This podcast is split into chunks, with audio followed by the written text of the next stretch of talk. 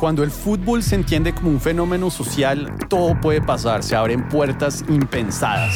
Ese partido que antes se entendía solamente desde lo deportivo, trasciende la cancha, el estadio, para convertirse en un reflejo de la vida misma y de las sociedades del planeta. Es por esta razón que los invito a escuchar el podcast de Pinceladas de Fútbol, donde vamos a pensar el fútbol como una metáfora de la vida, con mucho por enseñarnos.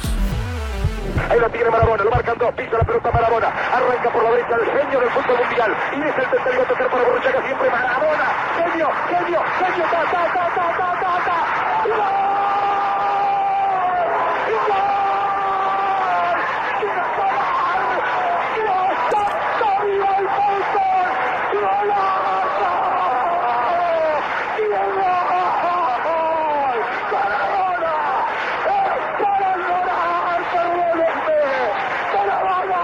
¡En la corrida memorable! ¡En la jugada de todos los tiempos! ¡Barrilete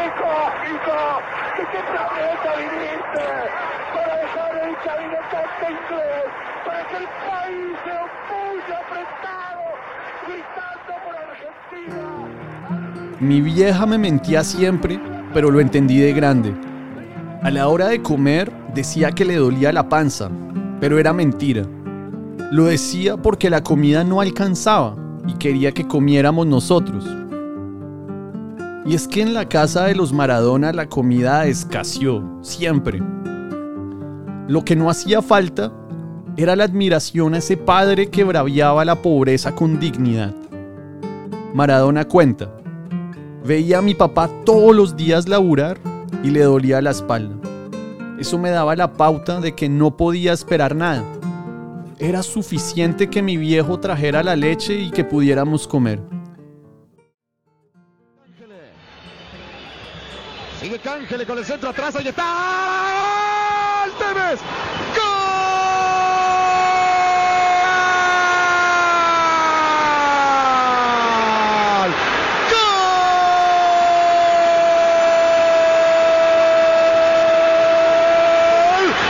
¡Gol! ¡Lo hizo Tevez!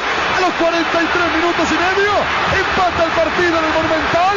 Alguien de Boca se va expulsado. Tevez.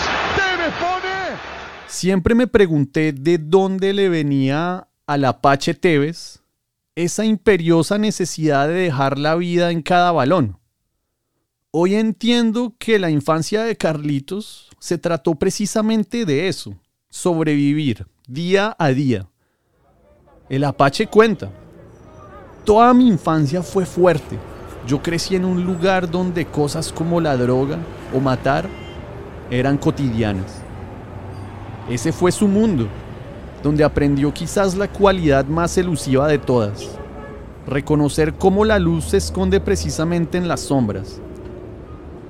Porque el Apache también concluye, la calle me enseñó mucho, en las villas hay gente buena también.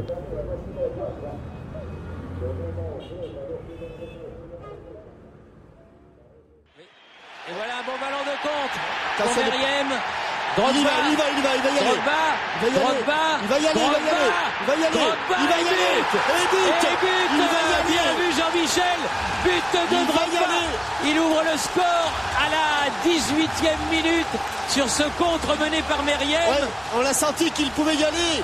Et il n'a pas fait quelque chose de très académique pour euh, s'ouvrir. Didier Drogba, a los 5 años, lo mandaron a vivir donde un tío en Francia.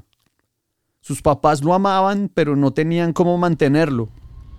Una traumática separación para hacerle el quite a la pobreza, la miseria y la violencia.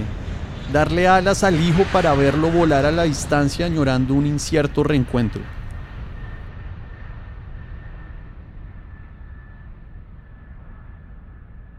Seconda traversa per la Juve. Attenzione a Quadrado, zona tiro, Quadrado, gran botta, rete, gol meraviglioso, Quadrado, manda in estasi lo Juventus Stadium, la Juve al 45esimo, dopo aver sofferto, è in vantaggio. Gol straordinario, ha avuto pazienza, non ha attaccato la Juan palla Guillermo come l'ha vista Cuadrado, arrivare. Ha con aspettato cuatro años, maniera vio el giusta. cadáver inerte de su padre.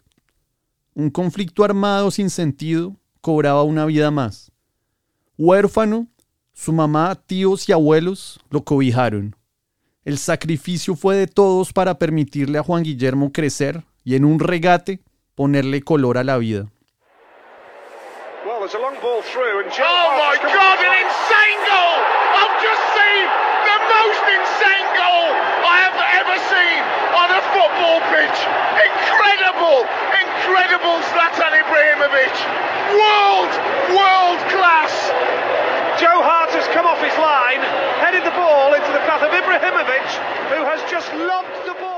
Zlatan Ibrahimovic no se la deja montar de nadie, porque su dura infancia fue su mejor educación, como evidenciamos en este fragmento de su autobiografía I Am Zlatan que traducimos para ustedes. Muchas veces solía volver a casa hambriento como un lobo, pensando a mis adentros. Que haya algo de comer, por favor. Pero no, nada, lo es siempre. En la nevera solo había leche, mantequilla, algo de pan y estar muy de buenas jugo, comprado en la tienda de la esquina de los árabes. Eso sí, siempre había cerveza. A veces, solo había cerveza.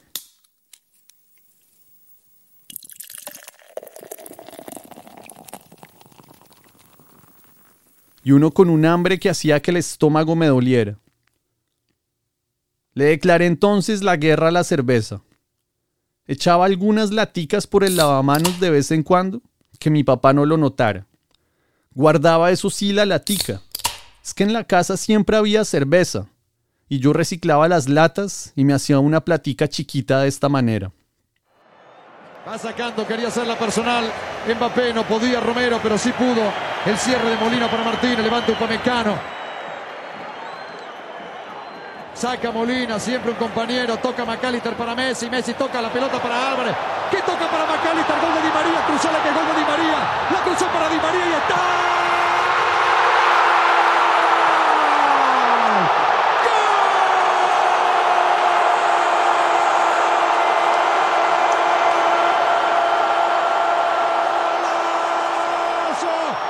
Argentina.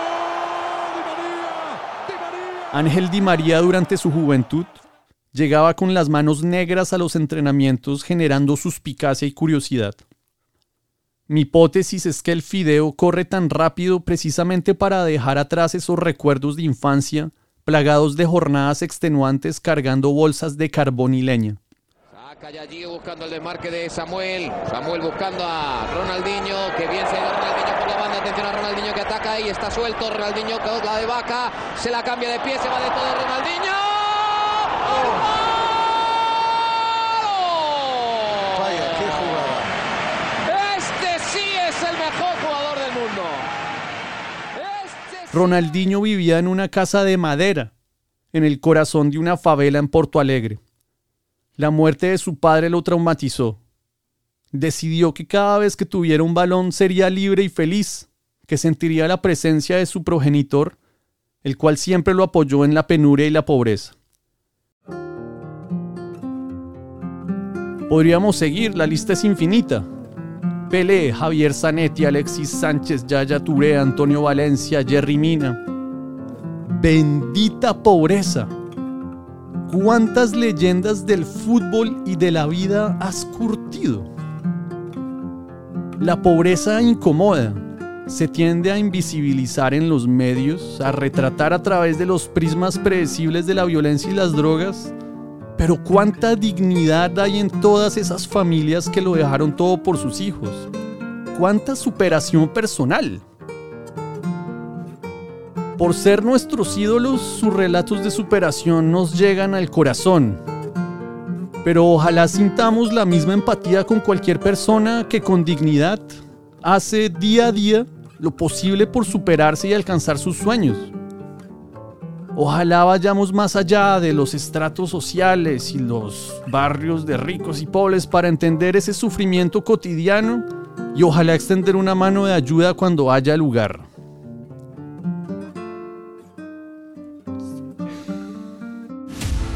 Con Pinceladas de Fútbol he publicado dos libros, Pinceladas de Fútbol en 2018 y Por Amor al Fútbol en 2021, ambos disponibles en autoreseditores.com para toda Latinoamérica.